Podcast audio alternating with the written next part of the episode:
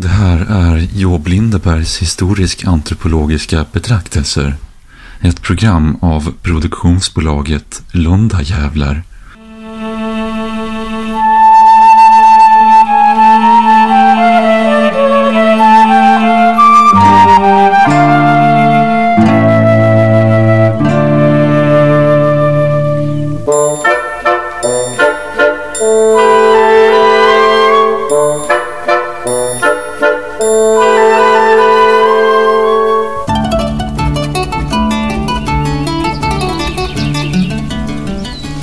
Den 5 december 1492 upptäckte Columbus ön Hispaniola.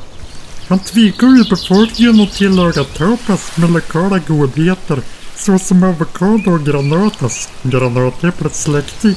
Söp ner rödaktiga apor med enorma adamsäpplen med tequila och därefter kläddes samerna ut i lila sidenklänning och tvingas utstå spanjackernas brölande sång om Carmencita. Tack vare den här händelsen kan vi njuta av granatäpplen idag som är bra för prostatan och Evert Taube fick inspiration till sin låt Carmencita.